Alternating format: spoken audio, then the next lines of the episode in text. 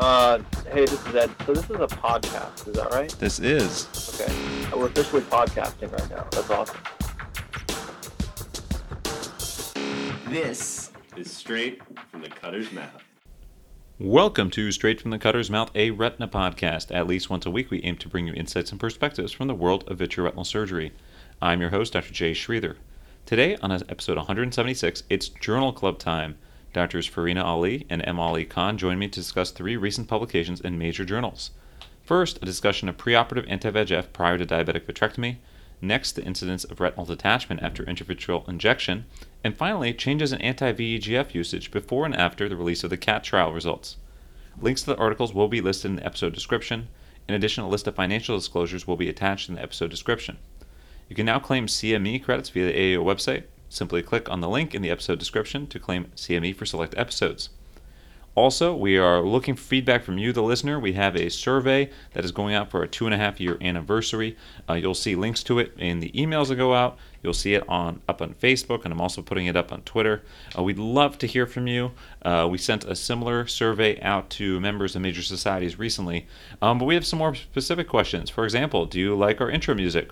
What sort of episodes do you prefer?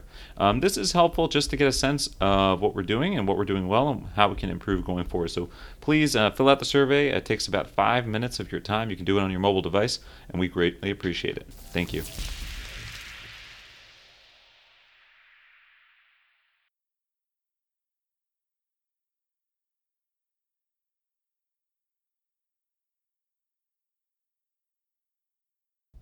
Straight from the Cutter's Mouth is now happy to be joined for this journal club by two retina specialists. First, in alphabetical order, Dr. Ferhina Ali, who is uh, calling us from uh, Turkey, and she's part of um, uh, the group in Dallas as well as affiliated with Genentech. Ferhina, thanks for joining us. Hi, Jay. Thanks for having me. And I have Dr. Ali Khan from the Doheny Eye Institute in Los Angeles, California, part of UCLA. Ali, welcome back. Thanks, Jay. I'm not not in a place as cool as Turkey, but uh, so far so good. well, um, the first article we're going to discuss, and again, all, all, these articles will be listed in the episode description, is entitled Preoperative Intravitreal Bevacizumab for Tractional Retinal Detachment Secondary to Proliferative Diabetic Retinopathy. This was a prospective randomized clinical trial from the PACORES group, the Pan American Collaborative Retina Group, uh, by Arevalo et al. Um, this was published uh, May 2019 online in um, the American uh, Journal of Ophthalmology. Um, I'm just going to quickly summarize and then we can discuss. So, they essentially looked in a prospective fashion. Uh, it was a double masked, multi center trial, and it was a very large study of 224 eyes with PDR that were um, going to have surgery. And they essentially were randomized to receive either um, preoperative bevacizumab or not, uh, standard dose 1.25 milligrams or 0.05 mLs here in the US. Um, and they ended up with um, 214 eyes that ended up uh, finally getting through the study. They weren't they excluded 10 and the important takeaways would it seemed to reduce intraoperative bleeding and improve surgical field visualization as graded, uh, and it reduced intraoperative and postoperative complications. The mean surgical time, just for comparison, was about 70 minutes in the study group, about 83 uh, minutes in the control group. That was not statistically significant, but almost with a p-value of 0.06. Um, I'll start with Ferhina. So, um, first of all, reading this paper, um, let's just talk about the study first. Uh, any big takeaways in terms of limitations or or things you thought when you read it that you like, oh, you know, this is good results, but maybe you have to take this with a grain of salt? Yeah, so um, I was really glad to see this paper. I think sort of, you know, anecdotally, a lot of retina specialists will use preoperative anti-VEGF, usually Avastin, um, prior to TRD repairs, but there isn't really a lot of great data around it. Um, um, except for kind of having the experience intra that you have less bleeding, able to peel the membranes much better. Um, and so it was great to see a multi-center prospective trial done. That being said, surgical trials are always limited by surgeon variability, site variability. I think here we have the gauge. Um, you know, different surgeons have different preferences for the gauge that's used, particularly for TRD. So we don't have any control um, really in that way. So I think, you know, we're held by the limitations of surgical trials as we see time and time again. But that being said, it's nice to see it being done. I do think that this could have been a nice opportunity for a matched case control. So in other words, perhaps by gauge, um, but also by, you know, we don't have too much information about what the anatomy of these attachments look like. If they were grouped by severity or something like that, that could have been helpful, or one to one match controls also could have been a helpful study design. That being said, I'm glad to see the results and that they're out there that are promising towards, you know, improved visualization, less postoperative vitreous hemorrhage. Um, I think in terms of things like visual acuity, that didn't have a big difference, or the other thing that you mentioned, which is the surgical time approaching significance. While those things weren't that significant, I do think that, or weren't observed to be statistically significant, I think the value in not having postoperative VH is great um, from the patient standpoint and, and sort of thinking about whether or not you take the patient back to the OR, all that stuff is really helpful. And then also intraoperatively to have the better visualization. So I think there's lots of positive findings here nonetheless. And Ali, I'm going to let you comment in a second, but just to kind of go in specifically some of the complications uh, that were reduced, Ferhina referenced. Uh, we talked about intraoperative bleeding, but also um, iatrogenic retinal breaks was significantly less, 34% in the treatment group versus 59% in the control group. Use of silicone oil, 23% in the treatment group versus 42 to 43% in the uh, control group. Uh, and VH we mentioned as well. Um, Ali, I mean, do does any of this surprise you? Does this match your experience? Um, I think that the only thing I'll mention that really surprised me was the iatrogenic break rate. I guess that's related to visualization, and that ties in maybe to the higher use of oil. Go again, like Serena says, surgical studies can be messy. Yeah, I think that uh, to Ferhina's point, in which you just mentioned, I mean, there's a pretty significant difference in the use of silicone oil.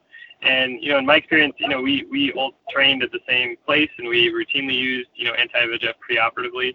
And I don't necessarily remember that decision sort of affecting things enough to make my decision about use of oil or not oil um, change much. So I, I, do think that the visualization improves certainly with with use of anti-VEGF, which I think this study shows and matches what I think a lot of us feel um, clinically. But to Ferhina's prior point that we don't know enough about maybe the anatomy of each case, if they were, you know, directly matched, um, you know, was multiple at center with multiple surgeons, which, you know, has some pros and cons to it. But the, the differential in use of silicone oil, I think, is a bit, um, you know, interesting and worthy of looking into it a little bit deeper. Just if, you know, the control group ended up having just worse um, TRDs, um, and that's why they use more oil. I think that changes how maybe I interpret the, the study results. But I think in terms of the data regarding um, you know bleeding and that sort of thing, I think it, it matches what I what I thought. And I think you know there's that worry out there that if you give anti-VEGF, you you make a TRD worse. You know that crunch effect that we often say should we inject or not. I think this helped um, give additional data that shows that maybe that's a, a bit of an overblown um, worry. I think there was only three of the 102 eyes with progression of TRDs who, who were in the study side of things with the bevacizumab. So I thought that was encouraging as well. Yeah, I, I think that um, the the oil thing, you know, it, it, we talked about about that. I, I'm someone who who definitely will use oil in cases where I think it's warranted. I'm not someone who's oil opposed, but I do think that's a big differentiation because I think that in my you know anecdotal experience, when you once you get and this is again biased by the type of case you use oil in, but I feel like when you put oil in some of these eyes that have bleeding or um, membranes you peel, it can act as a scaffold for some more proliferation sometimes. So that alone, I mean, postoperative VH from a, a, return to functional status standpoint, Ferhina reference, that's really important for these patients. Many who have don't have great vision in their other eye and maybe poor social support. But if you're talking about long term, I think sometimes if you could minimize the number of breaks and feel more comfortable not using oil, I think in general it's associated with better outcomes. Again, there is some selection bias in those cases, but um, let me open it for you guys. Any further thoughts? But also, Ferhina, so if you're going to give pre-op anti-VEGF, Ali referenced this crunch phenomenon. When is kind of the optimal timing that you like to give it? And um, and how do you work out in terms of, for example, like medical clearance and things like that that may delay a surgery? Yeah, that's a good question. I think there was some mention in the paper regarding um, renal, like there were some aspects that were discussed re- regarding the patient's systemic status that was part of the calculus. Um, but, you know, for me, I want the patient cleared with their pre-op H&P before I will do the anti-VEGF because I don't want it to be the case that I do the injection and then last minute because of, you know, as you mentioned, number of reasons why these patients can have poor health status, poor mobility, poor, you know, kind of retention rate, for like lack of a better word. You might lose the patient in the time interval between you do the injection and when they show up to the OR and so they can have adverse events from the injection. And I and I have seen that, and I I do think it is a real phenomenon. I guess, again, another area that there's a lot of discussion about, but we don't really have great literature on that. So I, you know, I'm not averse to doing it 24 to 48 hours before. I know in this paper they do um, three to five days prior um, as part of their protocol, which is maybe an optimal effect. Um, and I have seen it that when I do it earlier, I see that when I'm intra-op, there's a, it's less hot looking, which I like. Um, but balancing the risks otherwise, I think having them come in one to two days before is, is sort of good enough for me, knowing that I'll see them pretty soon afterwards in the OR. How about you, Ellie? I mean, I um, if if there's a surgical date and it's reasonable the patient gets cleared, I'll, I'll still do it three to five days, you know, ahead. I think that's that's a, a good interval. Um, assuming the patient, you know, is, is is telling me they already have an appointment to get cleared, I don't necessarily wait to make sure they definitely get cleared. Um, like Ferhina said, I still think doing it 24 hours before is better than not doing it at all, and I, I think that that's been um, shown in some other studies as well. Even 24 hours before does reduce bleeding. So, um, you know, the the risk of adverse events with anti-VEGF, I mean, they are there, but I think if they're going to surgery in a in a reasonable amount of time, I think doing it uh, three to five days is is is what I do. But if it was sort of a last minute thing and and had to get rescheduled, I'd still think 24 hours before is, is fine. And, and you know, crunch is a real thing. Ferhina reference that. I think that it's everything in life is a risk benefit. I think that anecdotally, I mean, I'm very strongly in favor. I think we all are of using pre-op anti-VEGF for these cases. I think there has been anecdotal reports, but now there's some. This is a great study, kind of looking at this that shows the benefits. I think the risk benefit of doing it and then maybe the surgery gets canceled. It just, I mean, if you think there's a high risk the surgery is going to get canceled, then then maybe it's better to wait and then call the patient once you're absolutely sure it's going to go forward and do it, like you said, 24 to 40 hours before. I think if there isn't necessarily a high risk it's going to get canceled, I don't think that that should preclude you from doing it. And I think we're all kind of in agreement about that. Um, so, I mean, the next thing is, you know, and the last kind of final thing to talk about uh, in terms of timing, you referenced 24 hours. I mean, there's been reports from academic institutions of people even injecting and holding, for example, or even a few hours before and seeing that that make make a difference. I think it's an extreme example that'd be hard to do in the real world. But I think I've done 24 hours, and I think that it makes. I'd still rather do it in 24 hours than go ahead with nothing if I had to. Yeah, I agree. Yeah, I would agree with that. Mm-hmm. So, tying into this idea of injections, the next study is rhegmatogenous retinal detachment after intravitreal injection of antivascular endothelial growth factor. This was published by Storey et al. from the group in Wills um, in um, ophthalmology. Uh, this was published just uh, in April 2019. And um, Ferhina, you want to tell us a little bit about this paper and what they showed? Sure. So um, it's a retrospective single center review evaluating rate, risk factors, and outcomes of RRD associated with intravitreal anti-VEGF injections. These patients um, had received the injections for AMD and RVO. Um, over the span of, I think it was 2014 to 2017, they had just over 180,000 injections and just over 127,000 patients. So really robust um, sample size here. They had 24 patients who developed an RD, and they defined as their association with anti-VEGF as 90 days after injection, and so that gave a rate of 0.013%. Um, in terms of the RDs that were seen, they were about 30 days out on average from the injection. Um, these patients had approximately 20 injections prior to their detachment. And variables that they looked at were physician experience, injection site, caliper use, gauge of needle, and quadrant of injection, none of which were found to be associated with the risk um, of RRD. What they did see, though, is that for those patients that had an RRD, the um, break was 62% of the time uh, within the quadrant of the, the um, of the injection. Um, and then interestingly, they reported on the outcomes as well. And so over half of the case, uh, the surgical outcomes, and so over half of the cases were repaired with vitrectomy alone, and the single surgery success rate there was 54%, half of which were attributed to um, the occurrence of PVR, if I understood their reporting correctly.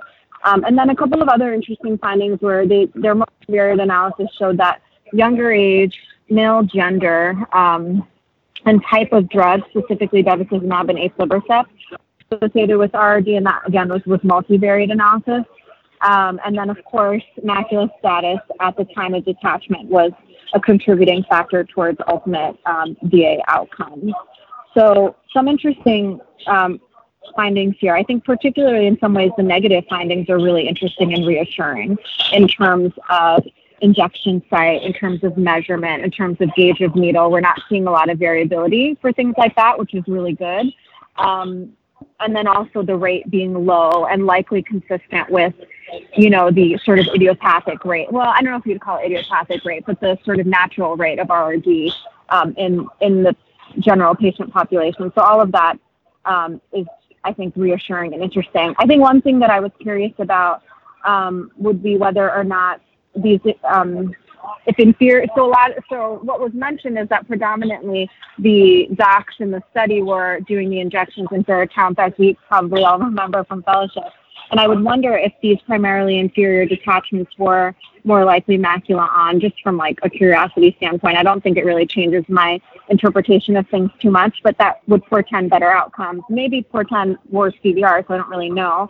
Um, it's a small, very small sample size, and sort of the district of, of um, of RDs, I mean the number. And so the, their breakdown with their surgical technique and surgical outcomes and all of that is a little bit hard to make too much of, given that the number of events were small, which is a positive finding in my opinion. Yeah, I mean, uh, you, you referenced just to, to be complete, the limitations is retrospective. It's you may not be capturing all the RDs after injections, or they followed up somewhere else. Um, and then you talked about some limitations. Just it's a surgical kind of study with low N with that's retrospective, but it's still nice. And I think that the big takeaways reference it's rare, but when it does happen, and, and it's interesting. I think that my kind of interpretation is if the the primary reattachment rate is lower, and a lot of these tend to be MAC off. I wonder if these patients, for either whether their vision is impaired because of um, whatever condition they're being injected for, or it's just because the breaks that happen with this are so small, they end up with these kind of chronic smoldering detachments, and then they come in you know, and, and mm-hmm. the detachment's been there for yeah. some time, and then they're higher risk for PVR. I mean, Ali, uh, what kind of things do you take away from the study? Yeah, I mean, I think that last point you made, Jay, is I, I think they even mentioned that uh, you know the average time to diagnosis was uh, a month after the injection. So maybe they, because they had RVO or AMD, their vision was down, so they maybe did not notice it, and they have already a different cytokine profile, which led to you know 20% of their patients showed preoperative PVR, which is pretty high for just a primary retinal detachment. So, um, you know, the, they, they, these are people with baseline retinal disease, which changes the, the cytokine mix, maybe just presenting later because they didn't think there was something going on because they just come in for routine injection. So I think it's a, uh, it's a setup for maybe the, the, the most surprising top line, I think, result, which was the 50, approximately 50% single surgery anatomic success rate. So because it was such a small n, I, I don't know how much you could really read into to all that. Right, but, right. Um, it just goes to show that you know we I think we we discuss endophthalmitis signs mm-hmm. and symptoms quite a bit, but um, I don't really go over the whole retinal detachment warnings with my injection patients very right, often right. Um, after maybe the first discussion, and maybe this shows that we uh, at least print, print something out and just hand it to the patient so they at least know it and, and have it, so it's, it's just not sort of forgotten. Because um, you know, when it does happen, even though it's rare, it seems like they could be pretty bad. So um, it's not something to, to forget about. Yeah, that's a great point, and I think that it's hard because many of these patients post injection have floaters from little air bubbles, things like that, are in the syringe. So they, especially if they've gotten multiple injections, they're kind of used to seeing weird things in their vision. They're really, really well coached, as you said, about pain and, and severe loss of vision. But if it's something subtle like this, especially if they're underlying like neovascular AMD and, and they have some damage from that, yeah, you're right. I think we really need to maybe think about adding that to our education in post-op because even though it's rare, it's not so rare. I mean, we, we do, uh, inje- infection is rare, right? Infection post-injection is one in the few thousands. I mean, that's a similar rate that you see here. So maybe this should be part of our education. Yeah, and I mean they seem to be able to repair these in multiple different ways. So it sounds like some of these were maybe bigger, smaller, etc., like what Ferhina mentioned. But uh, the you know the baseline visual acuities for most of these people was was pretty bad. Right. So um, you know it seems like if it's either the underlying disease or it showed up late, um, these people are already set up for. I, I think, complications from PVR more than maybe a regular retinal detachment. So I think it was a good idea to include this study as kind of a separate group of retinal detachment patients because I don't think the injections maybe uh, fit the story of a, of a regular ret- retinal detachment. I think this study actually convinces me maybe more of that, which is why some of the trends like younger patients, um, a lot of these people already had PVDs, so you know I would think, okay, maybe the injection induced some sort of vitreous change, but you know that that doesn't fully add up. So um, maybe if we can get more information from other institutions, we'll we'll find out more. But it seems like there's not a whole lot you can do to prevent it. You just deal with it after the fact. Yeah, and we're going to transition injections. Last study is use of bevacizumab and ranibizumab for wet AMD, influence of CATT results, and introduction of aflibercept by Pershing et al. Um, Ali, just want to tell us briefly about this study and we can discuss? Yeah, so this was uh, analysis of basically bevacizumab and ranibizumab use after the publication of the CATT trial and also the introduction of aflibercept to see if patterns of drug usage changed from either the results of the clinical trial or the introduction of a new agent, that being aflibercept. They looked at a couple different databases of Medicare and also some managed care patients, and they realized that, you know, one, the CATT publication did seem to influence physicians to lean more towards bevacizumab. So if you were using ranibizumab before, maybe were more likely to switch, and if you were already using bevacizumab, that rate stayed um, actually the same. So the people who favored it before tended to favor it after. And actually, what I was a bit surprised with that uh, introduction of aflibercept didn't really have a big um, impact on the preferences for ranibizumab and bevacizumab after the uh, commercial introduction. So, you know, it goes to show that you know we kind of go into these publications and from studies like CATT and also big new trials for new agents quite a bit and with you know the the initial phase three trials and also sub analyses. But this was actually looking like uh, looking at if our behavior actually changed, and maybe it didn't as much as we would have expected. Ferhina, and again, the qualifier, just for listeners, Ferhina, I know you do have a role with Genentech, but um, just kind of your, your thoughts about this study and, and what kind of um, interpretation you get. And Ali, I can kind of gave a very good summary. It's really amazing to see what an impact a single study can have on usage. I think that it, I would actually say it doesn't indicate that ophthalmologists are fair weather. I think it's actually showing that people do respond to the literature if something is published and you know kind of put out there in the meetings and the in the papers. People do read them and modify their behaviors. I think it's actually very encouraging.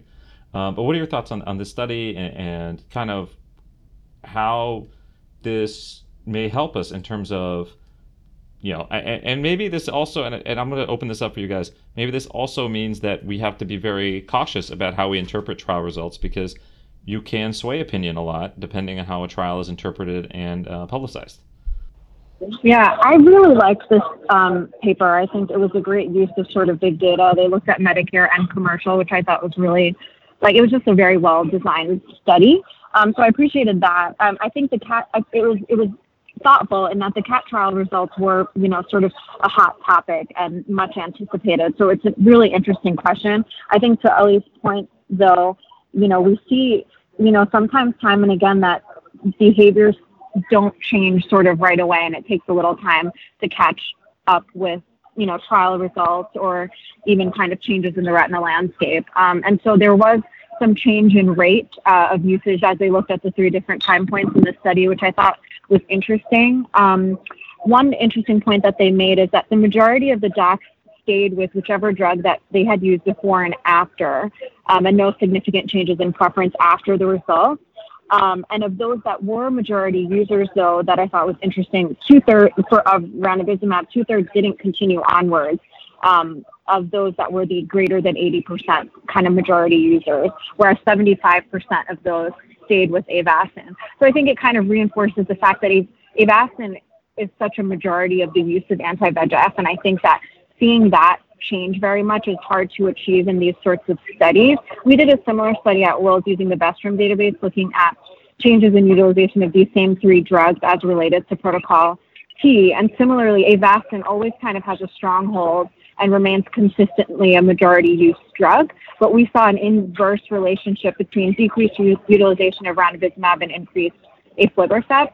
My, one takeaway for me is I think it will be interesting to see how brolucizumab kind of influences the market and kind of how long that takes. Because certainly we know that aflibercept has gained, you know, from kind of this time point that they looked at to what we see now. So it'll be interesting to see how brolucizumab does early and sort of later, in my opinion. Well, Ali and Ferhina, I would love to continue the conversation. Uh, you guys, thanks so much for your time. The OR waits for no women or man surgeon, so I have to run. Uh, but thank you again for your time, Ferhina, especially from calling us across the ocean. Ali for calling us across no the country, problem. across like 15 time zones between us. And uh, guys, thanks again. All right. All take care. Take care. Thanks, Jay. Bye, Ellie. Bye. Bye bye. As always, you can find this episode and all prior episodes on our website, retinapodcast.com. That's R E T I N A podcast.com. All 176 episodes, including this one, can be found there sorted by category.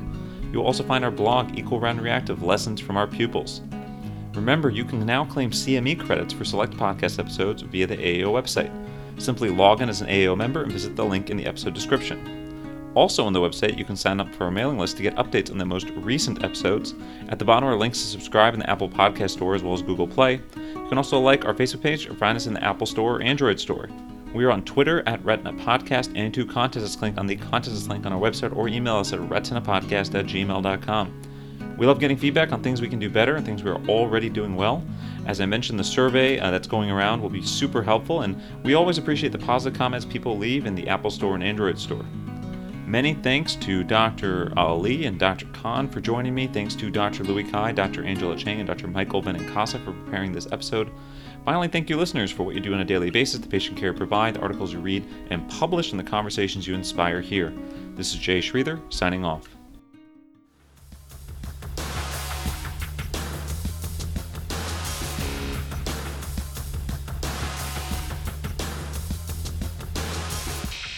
Good feeling.